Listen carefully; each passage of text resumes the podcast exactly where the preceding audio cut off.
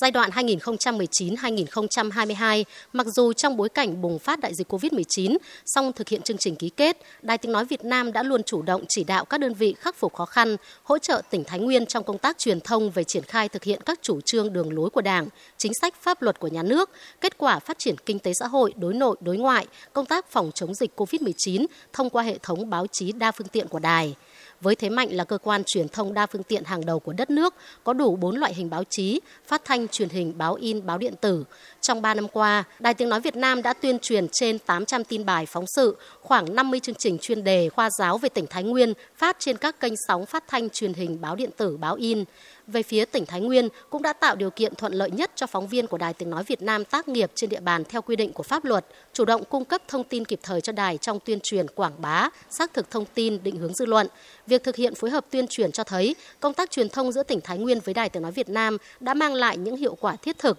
góp phần tuyên truyền giới thiệu quảng bá hình ảnh của tỉnh Thái Nguyên, đổi mới, phát triển, năng động, sáng tạo tới bạn bè trong nước và quốc tế theo yêu cầu đặt ra.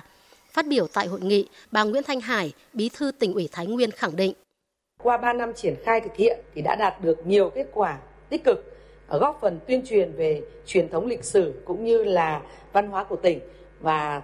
mỗi một kết quả, mỗi một thành tích, mỗi một thành quả của tỉnh Thái Nguyên đều đã được các đồng chí quan tâm, động viên, chia sẻ bằng những trang viết, bằng những hình ảnh, bằng rất nhiều những tư liệu mà các đồng chí đã giúp cho chúng tôi mang tới với cả bạn đọc ở không phải là chỉ của tỉnh Thái Nguyên mà của toàn quốc.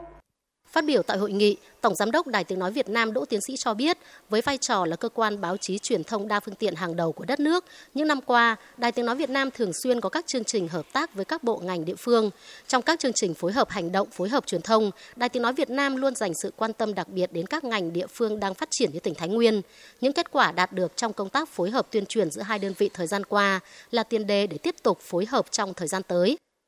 Chúng tôi cũng tin rằng là với cái kinh nghiệm của hai đơn vị Thái Nguyên và Đài Tiếng Nói Việt Nam, và với tình cảm, sự gắn bó và với những cái kết quả mà chúng ta đã làm được trong cái thời gian vừa qua, thông qua cái buổi làm việc ngày hôm nay thì từng các cái đơn vị của Đài Tiếng Nói Việt Nam của chúng tôi sẽ tiếp tục sẽ có cái sự phối kết hợp với cái, các cái đơn vị của Ủy ban Nhân dân tỉnh. Đài Tiếng Nói Việt Nam với cái thế mạnh của mình chắc chắn trong thời gian tới, những cái nội dung tuyên truyền, những nội dung phổ biến của Thái Nguyên tới đây trên các cái phương tiện thông tin của Đài Tiếng Nói Việt Nam sẽ ở mức cao hơn. Với những kết quả đã đạt được trong phối hợp truyền thông trong giai đoạn hai nghìn không trăm mười chín đến hai nghìn không trăm hai mươi hai, tại hội nghị chiều nay, Tổng Giám đốc Đài Tiếng Nói Việt Nam Đỗ Tiến Sĩ và Chủ tịch Ủy ban Nhân dân tỉnh Thái Nguyên Trịnh Việt Hùng đã ký kết chương trình phối hợp tuyên truyền giai đoạn hai nghìn không trăm hai mươi ba đến hai nghìn không trăm hai mươi lăm nhằm tăng cường sự phối hợp giữa hai đơn vị trong công tác thông tin tuyên truyền.